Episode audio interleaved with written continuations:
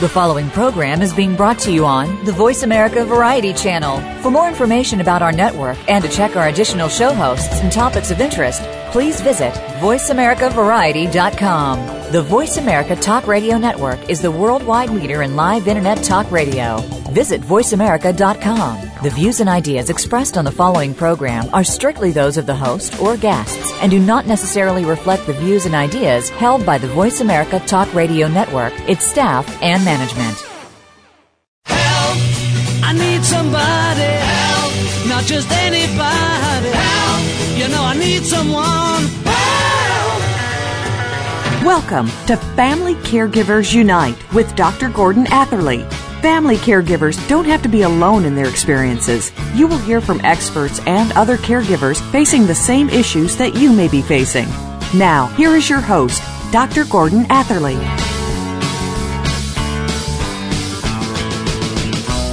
Welcome to episode 182 of Family Caregivers Unite. This is Dr. Gordon Atherley, your host. After retiring from medical practice, I became an activist for family caregiving.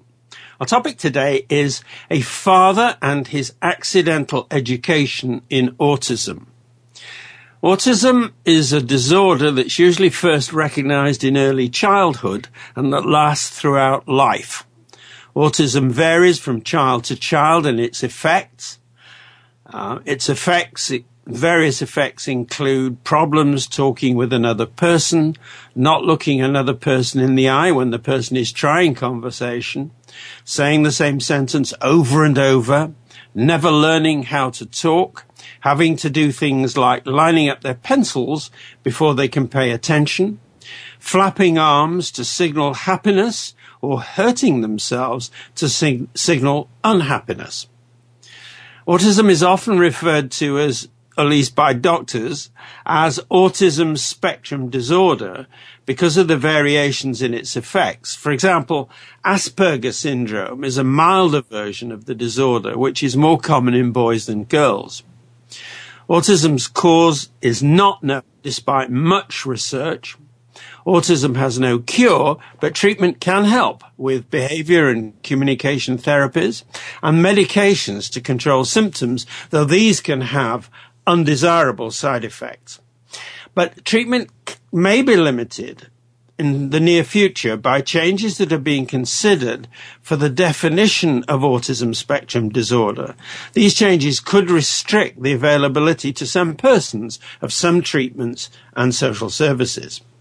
And overall, autism contains continuing, creates and contains continuing challenges for family caregivers, which is why our topic today, a father and his accidental education in autism is so important. To discuss it, our guest is Joel Yanofsky, an author and father of a son with autism. Joel's most recent book is the memoir Bad Animals, a father's accidental education in autism, which won the 2011 Mavis Gallant Nonfiction Prize and which was shortlisted for the BC National Award for Canadian Nonfiction. He's a regular book reviewer for the Montreal Gazette and has won two National Magazine Awards as well as the Malahat Review's Creative Nonfiction Prize. Uh, he's written for various publications, including Canadian Geographic, Walrus, the Globe and Mail, the National Post, the Village Voice, Reader's Digest, and the New York Times. So, welcome to the show, Joel. Hello, hello. Hi. Now, let's get started. Please, Joel, tell us more about your work and about your experience of family caregiving.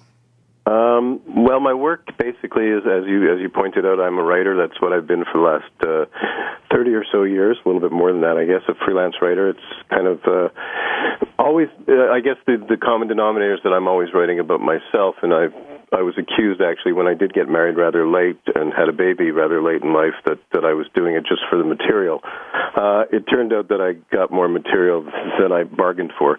Uh, so, um, in terms of my experiences in family caregiving, I guess it's kind of divided as autism will do, the diagnosis of autism will do. It divides it between before and after. And I think in, in my book, Bad Animals, I tried to show a little bit of both, what it's like before you get the diagnosis and what it's like after. Most of it concentrates on after, but there is a little section before. And before, like I said, I, I came to fatherhood rather late and, uh, uh, and then I, I felt like I had it sort of mastered. I felt like I really knew what I was doing. It was very easy. Jonah, my son Jonah, was a pretty easy baby.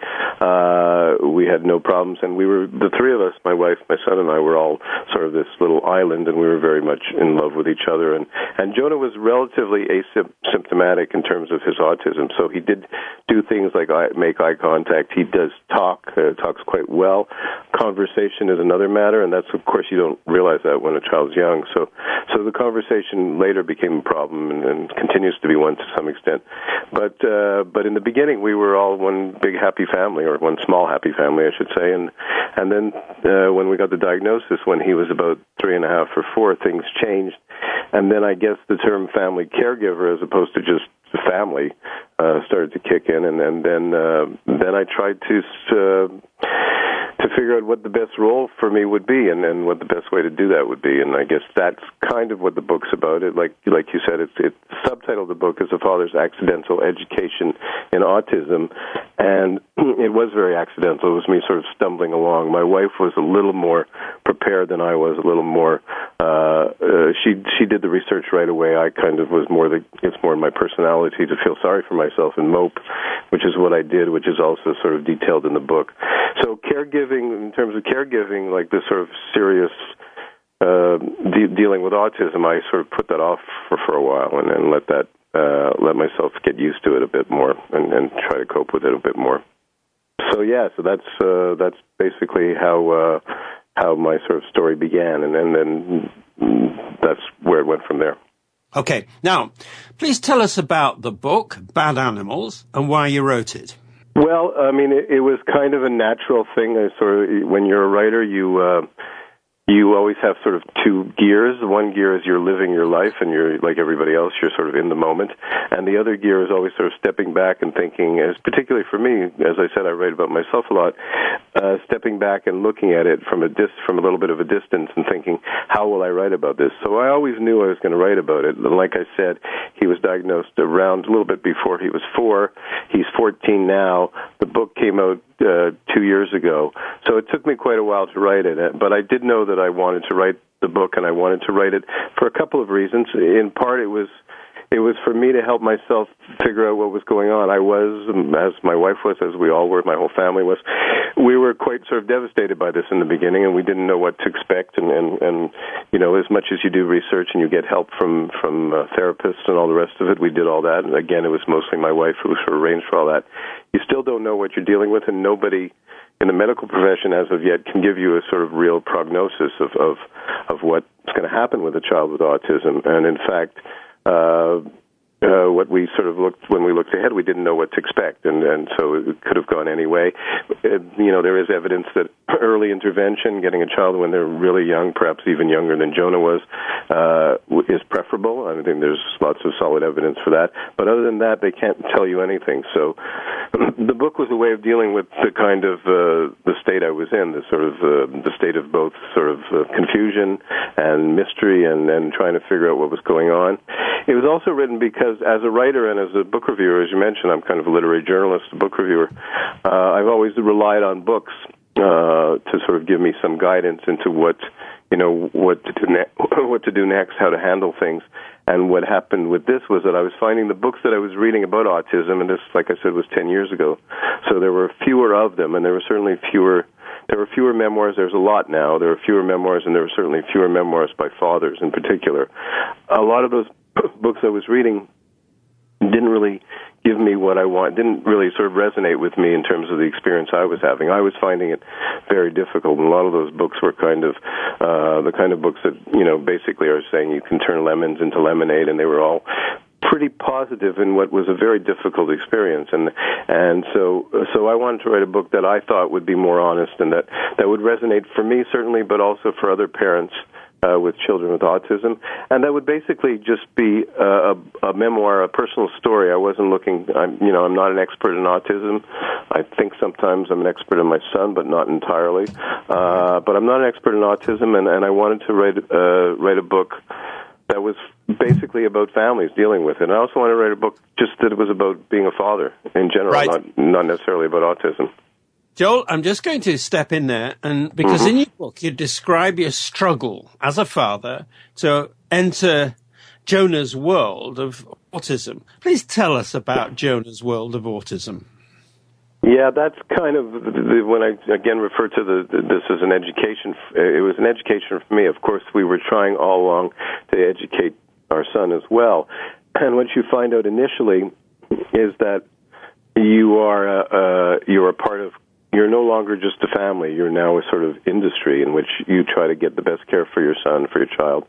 Uh, and uh, in our case, it meant arranging for up to 36 hours a week for Jonah, and, and it was like um, there were therapists coming in and out of our house. It was usually uh, we had like a team at, at the most uh, the most uh, intensive time. We had a team of about four therapists and a consultant as well. So we'd have meetings every couple of weeks, and and we'd have people coming in and out of our house for three-hour sec- sections with sessions with Jonah, and that would go on six or seven days a week. So it was like um, it was a full-time job and a full-time industry. And as a freelance writer, it was kind of difficult for me to sort of cope with that.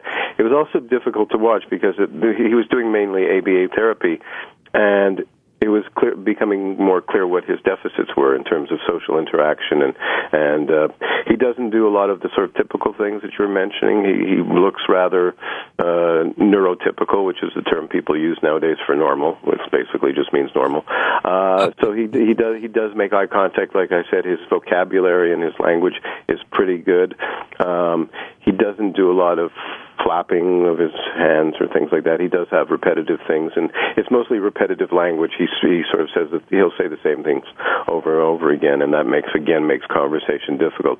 But that was the kind of world I wanted to get into, and I guess uh, maybe one of the things that comes out in the book is that it didn't occur to me till late that the conversations we were having were really very circular and and it's always and it's partly because of his his the way his brain works he doesn't always understand things that other people understand more intuitively. He doesn't pick up on visual uh, signals. He doesn't pick up on facial signals. So he's he's a little bit worried about not understanding things and being sort of things being demanded of him that he can't meet. And I think that's one of his great concerns. I would compare it living here in Quebec. I would, as an anglophone, I would compare it to uh, to somebody who doesn't speak another language. In this case, French. If you don't speak French very well, and you're speaking to somebody in French, you're trying to speak to somebody in French. What you'll often do is try to sort of shortcut the conversation, sort of try to get around it quickly. Uh, you'll nod and say yes to things when you don't quite know what's being said. And there is a little bit of that in Jonah's conversation, is that he wants to sort of control the conversation. He wants to get through it as fast as possible often. And so he doesn't want to engage the way most other people do and other children do. So that's that's been really the main thing because that inhibited inhibits uh, social interaction. It inhibits uh, his educational because he's quite smart, but it inhibits him sort of in classrooms. Uh, it inhibits him with making friends, which has always been difficulty for him. And also, you realize with autism that uh, it basically means uh, sort of that retreat into one's own world, and, and Jonah was doing that at a young age. Uh, we were doing our best to sort of yank him out of that world, if that's the way to put it, and we were doing our best to sort of uh, keep him present as much as possible. And that's an ongoing thing that never that never stops, even though he's 14 now, and and he's you know he's more social than he was, but it's still an ongoing uh, struggle.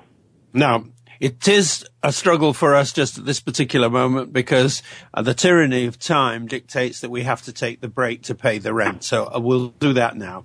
This is Dr. Gordon Atherley. My guest is Joel Yanofsky. You're listening to Family Caregivers Unite on the Voice America Variety and Empowerment channels and CJMP 90.1 FM Community Radio for Powell River. Please stay with us. We will be back.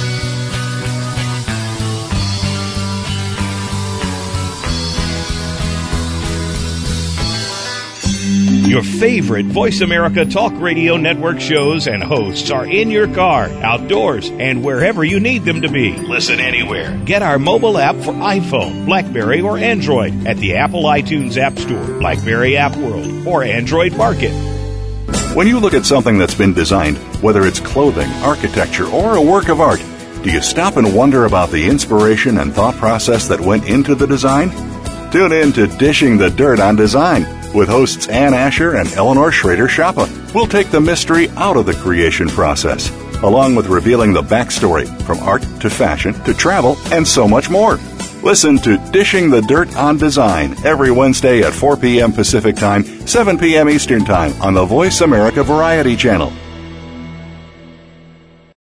Streaming live, the leader in Internet Talk Radio, VoiceAmerica.com.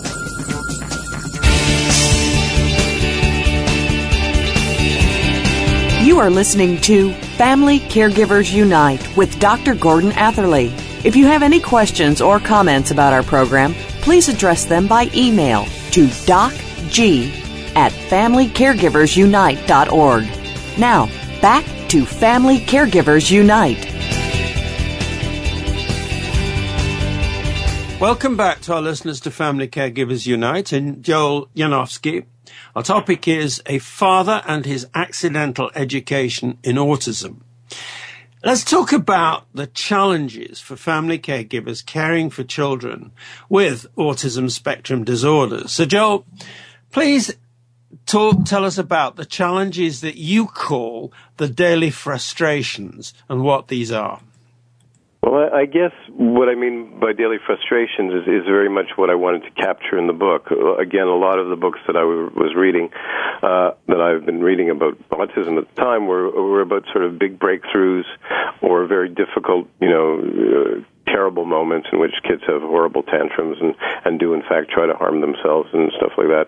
But I wanted to talk about the small frustrations. So uh, so I focused on, and that's again sort of relates to the kind of writer I am, and I guess the kind of literary critic I've been. I, I like books that sort of focus on everyday life and on every and make sort of drama out of the most mundane things. So there was an element of that, but it was a way of just focusing on the little things that you notice every day, and and and it was in part to let people know that that uh, dealing with autism. Uh, is a roller coaster ride, and that's kind of the first thing you learn is that you're you're up one day, you're down the next. It can all it can all sort of happen in the same day. You can lose your patience and and uh, lose your your ability to cope uh, one hour, and then the next hour it sort of returns.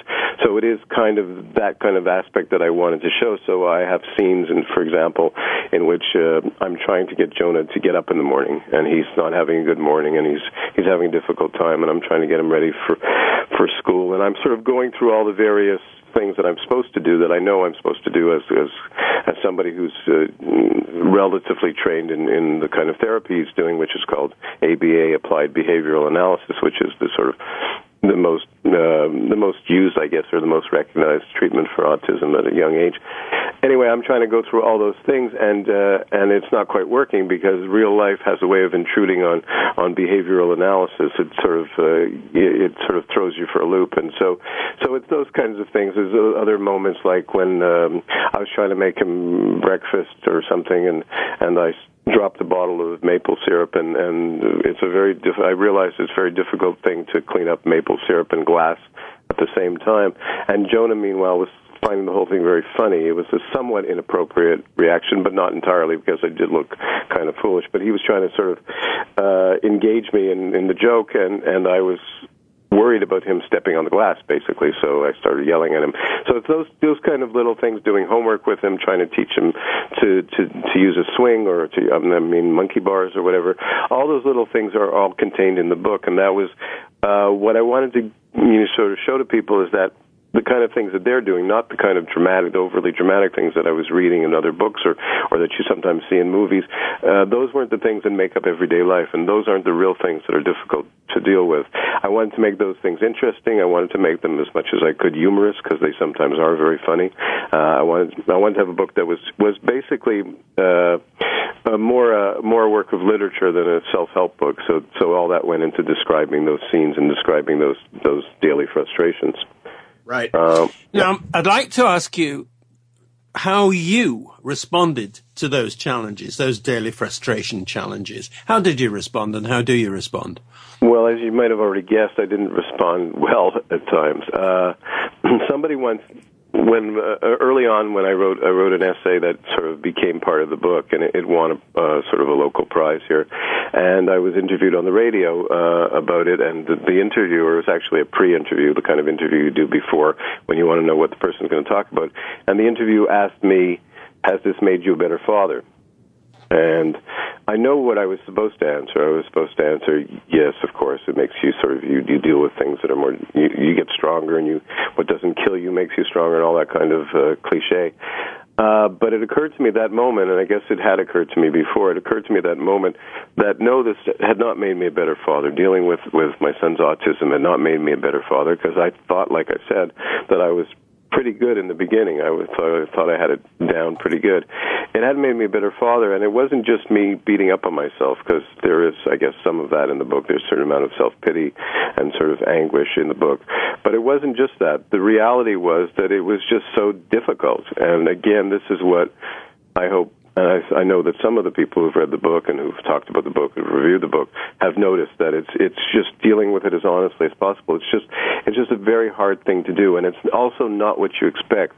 The difference, for example, between a diagnosis of autism and the diagnosis, for example, of of Down syndrome, you know, it's all in the special needs spectrum, but but the difference is you kind of know from the beginning what your situation is with with something like Down syndrome, whereas with autism, it sort of comes on you pretty fast. And like I said, in Jonah's case, it was really night and day. We didn't really, uh, we were first time parents. We didn't really see that there was anything wrong. It was just later on we started to notice that he was having trouble relating to other kids. So, so all this stuff just changes your expectations of everything right away. And you're, and a lot of what the book's about is, is the disappointments that go with being a parent. And, and these aren't particular to either special needs parents or parents of kids with autism all parents go through it. It's just that when you when you go through it with autism, uh, you go through it faster and uh, exponentially faster, I guess, and and you have to deal with it quick sooner, and and all those sort of dreams that you have for your kids or all the things you expect of them sort of start to change immediately. They change kind of overnight, whereas you know most people adjust to the fact that they're that they're going to disappoint their kids and their kids are going to disappoint them. So really, parenthood is that that longer journey. Whereas with with something like autism, it's it's an overnight. It feels almost like an overnight reality that you have to face. Joel, please tell us what you learn from other parents of children with autism spectrum disorders. Yeah, that that's a very good question, and that's that's uh, something else that that I sort of uh, emphasize a little bit in the book. Uh, that the best advice we got, really, I mean, we went to immediately when you find out, you go to lots of specialists and you go to occupational therapies and and uh, speech therapy, and you have your child's hearing tested. You have all these other things done that are kind of tangential to to autism, but that have some significance. And of course, you you arrange for your own. You go to psychologists and psychiatrists, and and the wide panoply of of, uh, of experts in the medical field, the so-called experts, I would I would probably say. Uh, but it's really the people who've gone through this a little more and who've done dealt with both the uncertainty and the difficulties of dealing with experts sometimes uh, that were the most helpful to us. I remember in particular there was a couple who we didn't know that well. They sort of, uh, I think the wife uh, of this couple had been in had a child with they they had a child with autism, and the wife had sort of come onto our team in a way of helping Jonah, but she was just kind of there as an observer, as a volunteer. And one night they took us out to dinner. We got a babysitter for Jonah, and, and she and her husband, who was also I think a doctor, he was a cardi uh, cardiologist, I think.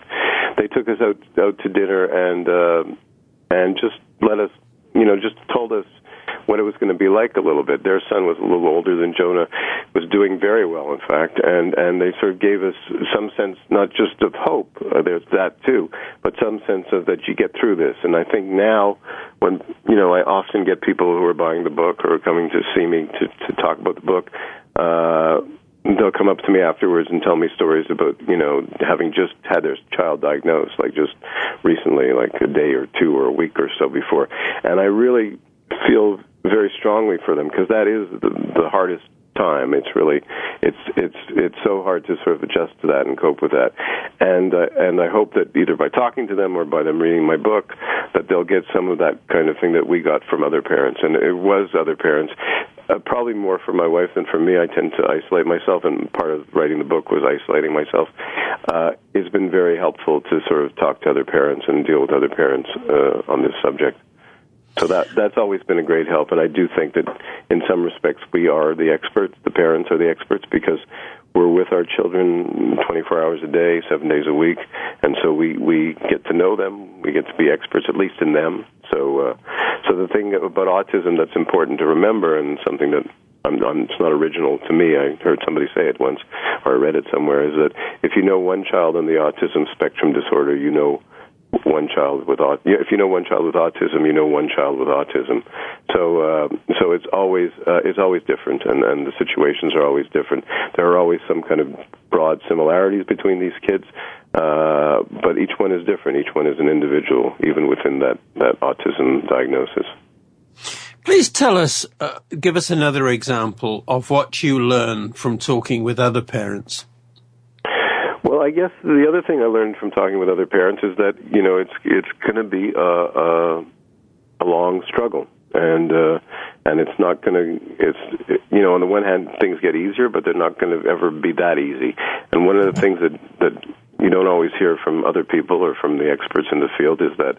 Uh, it you know it gets easier in some sense because you learn to cope with it better, but it doesn't always get e- easier for your child, and that's probably more important because the older they get, in fact, and and Jonah, as I said, sort of appears you know quite quite neurotypical in lots of ways, but the older they get, the less they'll fit in, and so so you you sort of learn this by by watching other parents by their example and by seeing how they deal with it, and and it's it's a it's a difficult process to get used to that because in some ways you know, basically what autism is is, is a developmental delay.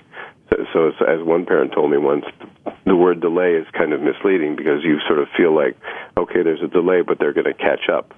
But it doesn't quite work that way. There's sort of the gap between your child and, and, and his friends and his peers uh, and the rest of the world tends to widen. And so you have to do everything you can as a parent, as an advocate and as a parent to sort of fill that gap. I've heard on this show, in various contexts, Joel, this very point that one of the things that family caregivers need to do is to talk with other family caregivers um, about to share experiences, and in particular for family caregivers who are, so to speak, just sat, setting out on the journey, to hear from those who are well travelled on the journey. And then what happens, and I think this applies, if I may say so, to you, the people who are, have travelled far on the journey kind of stop, look over the shoulders, and reach out to help the people who are just starting out. Uh, do you agree with that analysis? And is there any way you would want to change it? No, I think I think that's probably still the best that's what I would recommend to again to those people who come to me who are in the early stages. I sort of offer myself, or, or often I offer my wife as, as a sounding board if they want if they want to call us if they have any questions.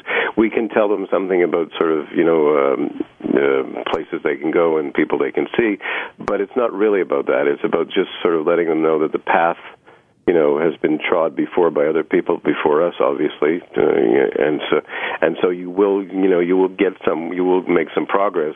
It won't be easy but you'll make some progress. It's not quite as dark as it is at that moment. And it's really only parents who can do that because you you don't the fact is you don't from doctors you don't always get that. In fact sometimes doctors are more uh reluctant to tell you you know how difficult it's going to be. And they want to sort of give you uh, a, a more ha- a happier scenario than than is true to, to the case. So uh, so that becomes a problem sometimes, and so you need somebody to both sort of you know parents serve both both sort of functions. They give you hope, and they also ground you in reality. Yeah. Now we're going to take the break again. Um, because this is a this is a point at which I think we should break. Um, so this is Dr. Gordon Atherley, and my guest is Joel Yanofsky. You're listening to Family Caregivers Unite on the Voice America Variety and Empowerment channels and CJMP 90.1 FM Community Radio for Powell River. Please stay with us. We'll be back because we've more to discuss.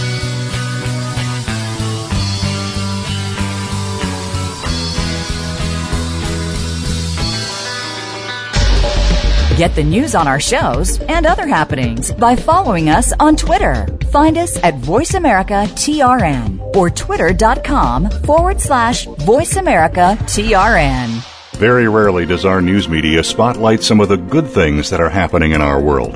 For more of these good stories and the people that are creating them, tune in to Bread for the Journey with Mariana Cacciatore. Whether these good acts stem from personal tragedy or just a desire to help out and make this a better world in which to live, you'll find inspiration in every week's program. Connect with those that are doing something great for a change. Listen for Bread for the Journey, Saturdays at 9 a.m. Pacific Time, noon Eastern, on the Voice America Variety Channel. The Internet's number one talk station. Number one talk station. VoiceAmerica.com.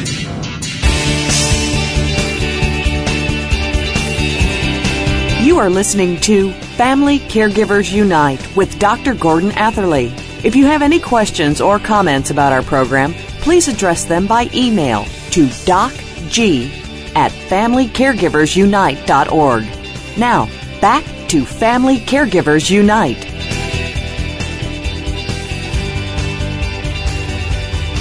Welcome back to our listeners to Family Caregivers Unite and Joel Yanofsky.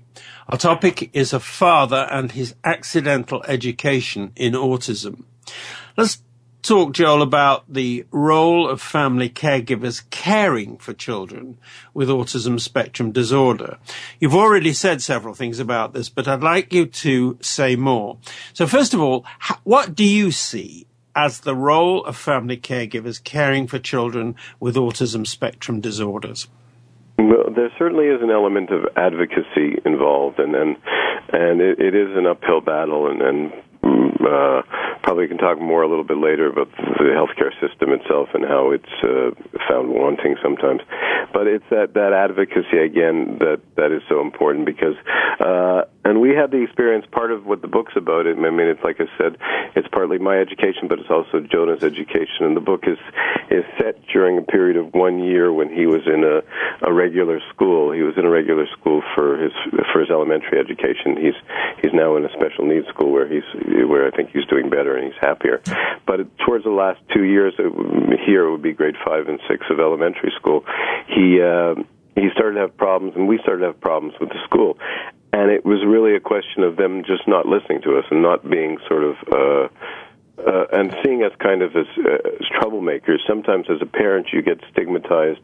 Uh, as a, a parent or a caregiver, you get stigmatized as quickly as your child does. And in the same way, you sort of get the role of troublemaker. But the fact is, you have to speak out for for your child. And again, it's it's my wife Cynthia who's done much more of that than than I have. Uh, I tend to just get mad and sort of uh, have a temper tantrum, more like my son, I guess, than she is. But um, but um, so so she sort of has been a big advocate with with um, with um, teachers and, and the education system. We've also, since the book came out, we've also had the chance to to talk to to doctors, which has been a great sort of uh, a great boon for us, young, particularly young doctors. Uh, one of Jonah's uh, Jonah's uh, Jonah's pediatrician now is a woman who's dealt a lot with kids with special needs, and particularly with autism, as it's kind of uh, become more and more of a problem. And uh, she wasn't our pediatrician until she actually read the book one of her students had contacted me about signing the book for her, and I did that, and then we got in touch, and we ended up sort of switching pediatricians, so she became Jonah's pediatrician, and she's very uh, she's a very uh, important sort of uh, advocate for the book, certainly, as, as she told a lot of her students to read it to get a parent's point of view.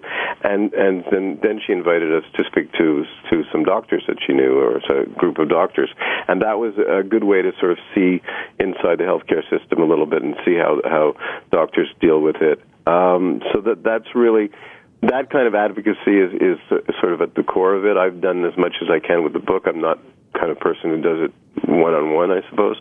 Uh, my wife's done more of that. Uh, the other thing, I suppose, with with the role of family caregivers is just to be as open as possible, and also just to try writing the book for me was a way to try to understand my son, try to to, to deal with him better than I was dealing, because sometimes uh, it was hard to tell who had more temper tantrums. Like I said, I would I would sometimes not be able to just cope. So so writing the book was a way of trying to understand him better, and and and it's hard because it is kind of, it's it's a person that you're you're sort of not prepared for sometimes, and so so you try to sort of deal with it as best you can, but but um, but patience, I guess, obviously tolerance, uh, an understanding of of his own worth and his own differences is something that that is is is difficult at first to work on because we're not used to it. It is, it is a little bit like being in a, in a different world. Uh, but as you go along, you get to know your kid better, and and and you get to know his uh, his personality better. And it's not part of it is his autism, and part of it's not. So so you try to sort of learn as you go. It's it's a, an ongoing education for everybody, for him and for us. Joe, you mentioned doctors, healthcare system, social systems, and their uh, perceptions.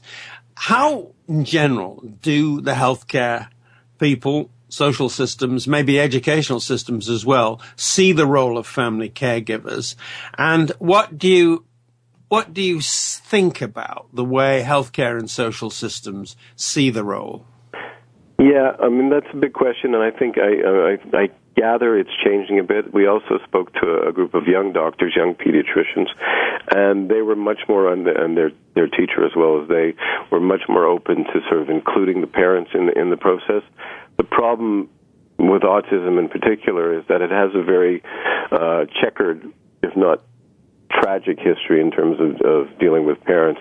Uh, back in the 60s, I guess, it was back in the 60s where a, a rather well-known psychoanalyst named Bruno Bettelheim came up with the theory or, or advanced the theory of, of refrigerator mothers. And this was blaming all of autism. It was kind of, again, a psychoanalytical uh, analytical point of view. And this was blaming autism on mothers who were cold and distant, which was both a crazy theory and proved wrong in, in a number of years, uh, but also incredibly cruel because it was really sort of uh, not understanding either how autism works or how these mothers were coping, trying to cope with their children. So autism has a very checkered history, and and uh, one of the other things you were talk- we were talking before about what would you tell parents. One of the things I would tell them was not to to put too much faith in people who think they know better than than the parent does, because most people don't. There is a, and I sort of tell this story, this quote in the book about a, a famous Hollywood filmmaker, a screenwriter named William Goldman, who wrote Butch Cassidy and the Sundance Kid, and All the President's Men, and some other movies. And he was once asked about how things work in Hollywood, and his response was to say that nobody here knows anything. And as you progress as a parent of a child with autism, you begin to realize that that's pretty much true in the field of autism too, because as you said, there's no, they don't know what causes it. Nobody knows what causes it. There is no known cure. They have sort of ideas, but they're all just theories, and they're all, you know, they're theories that come and go for the most part. Uh, so, so that's part of the issue is that you, you, you know, I'm much more comfortable with people who will tell you right off, so-called experts again, who will tell you right off that they don't know, but they'll, you know, they're willing to try different things, uh, than people who sort of act sometimes the way that that you know the medical profession does, which is to sort of tell you what's good for you. Now, when it's a, you know when it's a, when it's something like diabetes or, or cancer or something like that, they probably do know better than you. But when it's something like autism, they probably don't because it's it's a much more open field. The brain itself is much less uh, known. Things about it are less, much less known. Certainly with autism, the idea of early intervention is very important, but there's also more and more theories now that say that the brain is, is, uh, more plastic than people thought, that it, it grows and, and, and learns more than, than people thought. It doesn't stop at a certain given point. It doesn't stop at the age of five, for example. Kids continue to learn and learn in different ways, and that's something else that we've discovered. Now, you've described the role of family caregivers and a couple of things that you mentioned. One is advocate, and the other is, if I may put it this way, the real expert of the real observer, the, the eyes and the ears of what's actually happening in to their child with um, autism. So those things and other parts of their role. What help do family caregivers need in fulfilling that role, and where do they find that help? Yeah, it's, it's probably pretty simple, and it's probably not that different than, than any other medical situation where I think patients, or in this case, parents and, and children too, uh, just need to be listened to. I mean, and, and need to be heard, and and and uh, and there is a, there is an aspect in terms of autism treatment where there's a kind of, and again, this sort of comes up a little bit in the book, where there's there's kind of a feuding attitude between groups where they one group thinks they have the right answer, another group thinks they have the right answer, and, and in some cases, if these groups kind of were able to sort of amalgamate their their their beliefs or their theories, uh, it would probably be better for the child. And again, the notion that uh, you know, if you met a child with autism, you met one child with autism, you only met one child with autism sort of comes into play because every child is different. So the treatment has to be tailored to the particular child. Uh, I met somebody afterwards who was also kind of on the book tour and written a book about autism, and um, I'm going to get the title wrong, but the, the author's name is Jonathan Alderson, and he's a Toronto writer, uh, Toronto therapist and writer, and he uh, he wrote a book about the seven myths of autism, and and he also what he tries to do in his practice is amalgamate all the different areas of, of, of treatment. And that seems to me a much more sensible way of doing it, particularly when you don't know that one particular treatment is going to work for one particular child at one particular time. So there's that aspect of it that would be very helpful if there was more give and take. Even now, uh, with the, with the school system that we dealt with before, they the, the the school system that's described in the book, they just weren't listening to us. They again sort of labeled us troublemakers. The school that Jonah's in now, which is a much more uh, open school and uh, uh, uh, much more uh, sort of open to special needs kids. It is a special needs kids school, uh, school for special needs kids. After all, uh, you do get more sense that they're listening to you and that they know that you can help them with things. I mean, we knew things about how to sort of deal with my son's behavior that that other people didn't know, and they weren't listening to us you know, oftentimes. So, so it's it's mainly comes down to that. It comes down to listening, I believe. Comes down to listening and it comes down, I think, Joel, to family caregivers individually, you know, in family terms, and also collectively, having a voice in a political sense or a social sense that mm-hmm. gets listened to. In other words, they're seen as people with something to say that's important in the situation of their of their children particular children, but also in the situation of autism generally. Mm-hmm. And uh, if I can just say, perhaps it's time for family caregivers with autis- autistic children to unite. That's going a bit far, perhaps, but what do you think? Well, yeah. I mean, it, it, even more than that, I guess it is. I just finished uh, uh, reviewing a book for for the uh, sort of a, a mini review for the New York Times uh, online, and it was a book uh, which is uh, getting a lot of publicity now called um, Far from the Tree by Andrew Solomon.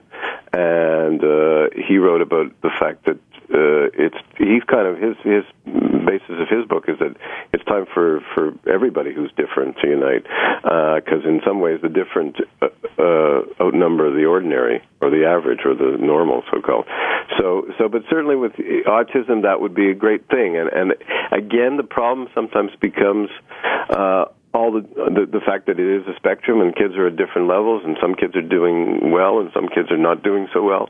So there's always that kind of friction in it. Uh but certainly there is there is a sense of uh, a tribe. I know that uh, with other parents that there is a sense of of a tribe mentality where you do know that nobody else is going to understand you the way a parent with another child is not not other members of your family not close friends they're not going to understand what you're going through the way the other other people do so so certainly if there if there could be more of that that would be good it's uh, and certainly if it could be put to, to, turned towards uh, political action or, or action within the healthcare system, that would be good too. Uh, the fact is, uh, autism is getting, you know, even 10 years ago when, when we were dealing with it first, uh, it was starting to grow, and now it's it's you know unfortunately there's more and more cases of autism. There's more and more of a public view of autism, certainly in the popular culture uh, that I see uh, in in books and in movies and all the rest of it. So it's becoming more and more well known. Before that, you know, it was basically just people's conception of autism was just Dustin Hoffman and Rain Man, and and that's certainly changed lately. I'm going to stop us there because, again, it's the time for the break, but we're going to come back to some of the Unite things, I think. Uh, this is Dr. Gordon and my guest is Joel Yanofsky. You're listening to Family Caregivers Unite on the Voice America Variety and Empowerment channels and CJMP 90.1 FM Community Radio for Powell River. Please stay with us. We're coming back.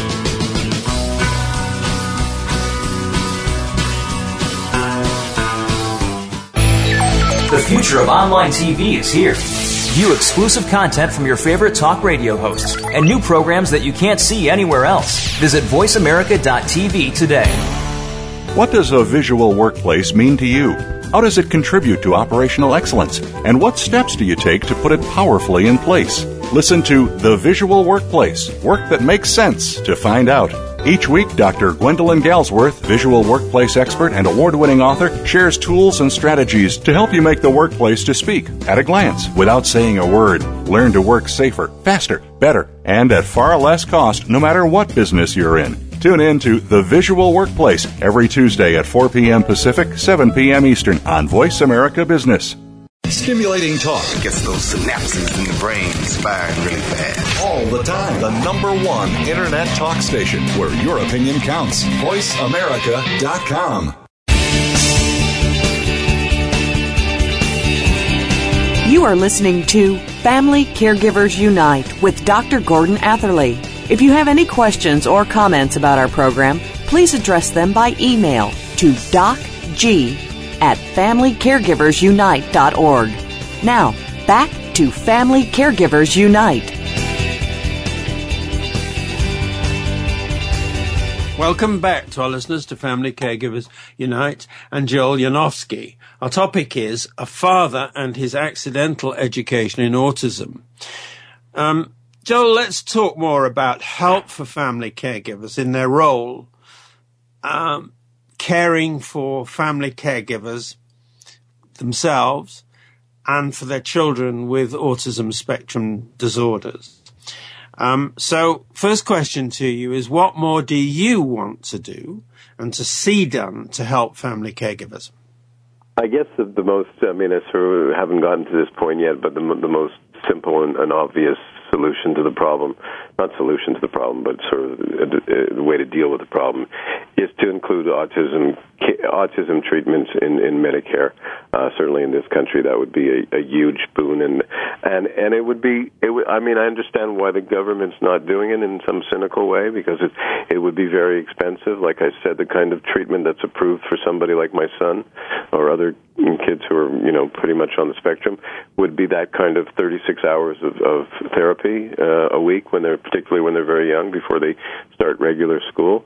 Uh, that's obviously going to be very expensive for anybody uh, to do, but it's again one of those things where there's no sort of long-term vision of, of what's going to happen to these kids. That's still a, a big issue that you know we we haven't talked about. What happens when these these kids grow up and get older, and and that's you know where that's occurring for us obviously now. And Jonah's 14 years old, so we sort of worry about his future, and it's going to cost the government more money in the long run if they don't help these kids get better, and they we've seen that they can help get be helped get better, and even the kind of treatment that is available, certainly here in Quebec, it's been very difficult.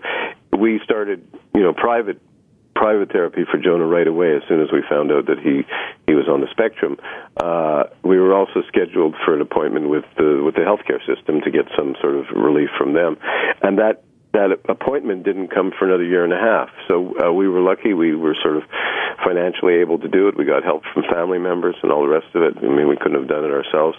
Uh, but what about people who don't have that sort of safety net, who don't have that kind of support? They have to wait a year, a year and a half for for a, a first diagnosis. For they're they're maybe waiting just for a diagnosis for a year and a half, and that is not only crazy, it's it's it's criminal. I mean, it's it, particularly when you know that early intervention can make a difference. It's it's a terrible thing to put people through, and the helplessness that people feel that they can't do anything because they can't afford it or because they don't know what to do. Uh, would be alleviated if if there was a more uh, just way of dealing with this problem. And and it is it is a big problem. I mean, I, I know there's statistics that say that autism is more prevalent than you know in childhood disorders more prevalent than cancer, diabetes, and something else combined. I can't remember the other one, but uh, but it's uh, it certainly is more prevalent, and I think we're just sort of uh, making it so it's tougher for ourselves as a society down the road if we're not going to both help these people and also welcome them into society. That's also part of it, I guess. How do how do we integrate kids with with these kinds of disorders into society?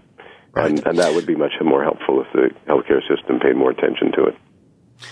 What more would you like to see done by the healthcare professions to help family caregivers? I guess a little bit of this is what I've already said is that it, that I want them to listen. Obviously, I want them to take our you know the parents' point of view more to heart. Um, but I, I'm seeing more and more that, that there is there is that that sort of op- more open attitude as as autism becomes not maybe more understood but more prevalent. There is more of a, a, an attention to the details of, of dealing with it. Um, I'm not sure what else I can say that I haven't already said about that, but but I guess I would like uh, I would like again that that aspect of of making sure the parent feels heard and understood and and finding a way to sort of incorporate these kids into society too, as I said. Right. Joel, what about the family caregivers themselves? Could the healthcare professions do anything to help them? Um, what about the health of family caregivers? What about the stress and, and strain, in any sense you care to define it, on family caregivers? Could healthcare professionals be any, any help to family caregivers in those ways?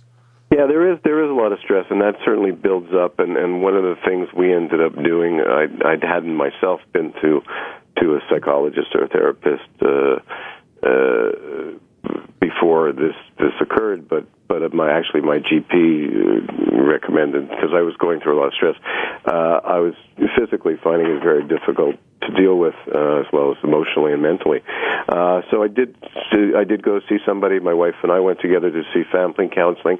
Another thing is the toll it takes on marriages and families is is is quite well known. Uh, it does uh, does make it very difficult in our case, I think it actually brought us together, made us stronger. We, there is a sense where you become a team, and and you were a team before, but you're also a stronger team later on. So so there is that sense that we're sort of all in this together. Uh, but I think, uh, and and we do. There is money available, uh, different sort of social social uh, uh, policies for for uh, what's called reprieve money or, or, or or something like that. So you can sort of do you end up spending the money on other things, obviously, but but there is a notion that there is stress, and certainly uh, other family members can help too. Uh, we have a, a really good support system with Jonah, and uh, my wife's my wife's parents, Jonah's grandparents, are very involved in in his his life, as are my sisters, his aunts. So uh, so that's something too that you can ask for help from other people. It doesn't have to be just the healthcare system. Not everybody's lucky enough to have this. As, uh, as I said, sometimes it's financial. Sometimes it's just somebody who will sort of, you know, take your your child for for an evening so you can get out and have some freedom because it is a much more intensive uh, relationship as a parent with a child. You're much more attached to each other than with other children. I think, in the sense that other children make friends and, and, and have sort of social lives that are more active and more involving than than than is the case with a child with autism. So you're pretty much your child's best friend as well as everything else.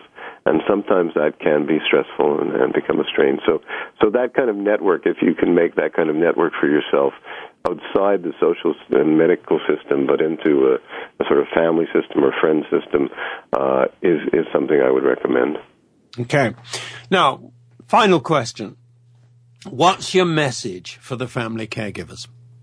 Well, I guess it's it's kind of the message that that I learned through writing the book, through writing Bad Animals. It was that uh, I started off the book being quite hard on myself and being hard on on all the things that I felt I was doing wrong and and all the things I felt were going wrong and and uh, and just my inability to sort of deal with it in a in a more patient reasonable manner because it didn't feel like it, it called for those kinds of things. Uh, and even even my you know uh, sometimes not being so hard on my child. I mean, I, I could sort of get very disappointed in him, and then I had to sort of learn to sort of measure that disappointment. And and and the great thing sometimes about this, which is maybe sounds a bit odd, but the great thing is you learn to appreciate little things and the little things that they do, and the little little moments of of sort of what I call the old normal, where they're just regular kids and there are a lot of those moments you just don't always see them at first so i guess and as the book sort of progressed and as my sort of journey on this particular uh, story progressed, um, what I guess I learned was was not to be so hard on myself, and I would sort of pass that along to other parents too. It's it's going to be difficult. You're going to have your ups and downs. Days are going to be, like I said, roller coasters. One day you're you're going to be up, next day you're going to be down, and you're not going to always know how to to sort of deal with things. Um, but just hang in there. I guess the the main thing is to sort of hang in there and not be too hard on yourself. And I guess it's right, isn't it, Joel, that the best people to hear that message from are other family caregivers who've traveled the same road. Is that right? Yeah, that's right. Because the fact is, you won't hear it from anybody else. Uh, that's not something that, that you're going to hear from most other people, and, and it's you're not going to hear it. From, you could hear it from family members, but or, or even from medical people, but but it's not going to have as much resonance because uh, you, again, you need, like you said, those people who who've traveled down the same road as you. Right. Now, this is a little bit pushy on my part, but that's what the purpose of Family Caregivers Unite with the exclamation point is, is to give voice to people like you, Joel, family caregivers who've been there and done that in the very best sense of the word so that they can communicate with each other. And that's one of the benefits of the internet radio system because we, we, don't have to be uh, famous broadcasters or stars of stage, screen, and radio, but we can speak and share our thoughts in the way that you've just done with us. So I want to say thank you very much for that. I wish you, you, you, you and Cynthia, your wife, and Jonah, everything that's good, success, happiness, a sense of achievement, overcoming challenges. And I hope too that what um, you've been saying and sharing with us so openly is an inspiration to other listeners who need to hear from people like you. So if I say all success to you in your work, I'm also saying that I'd be very glad to help again, if you think it would be useful to have another of these episodes, please just get in touch with me because I'd like to do it for you and for everybody else who's traveling this road, uh, regardless of the stage at which they've reached. Now, I also want to say thank you to our listeners. Uh, we'd like to hear your comments on this episode. And from our listeners, I'd like to hear about ideas for topics or if you're interested in being a guest on the show. Um, in our next episode, um, we're going, we'll talk about hope and healing for family caregivers caring for family members with Alzheimer's disease. Um, so please join us, same time, same spot on the internet. Talk to you then. Thank you again for joining us this week for Family Caregivers Unite with your host, Dr. Gordon Atherley. Please tune in again next Tuesday at 10 a.m. Pacific Time, 1 p.m. Eastern Time on the Voice America Variety Channel. And until then, we hope our program will help make the coming week easier and more hopeful. And I do appreciate you being right.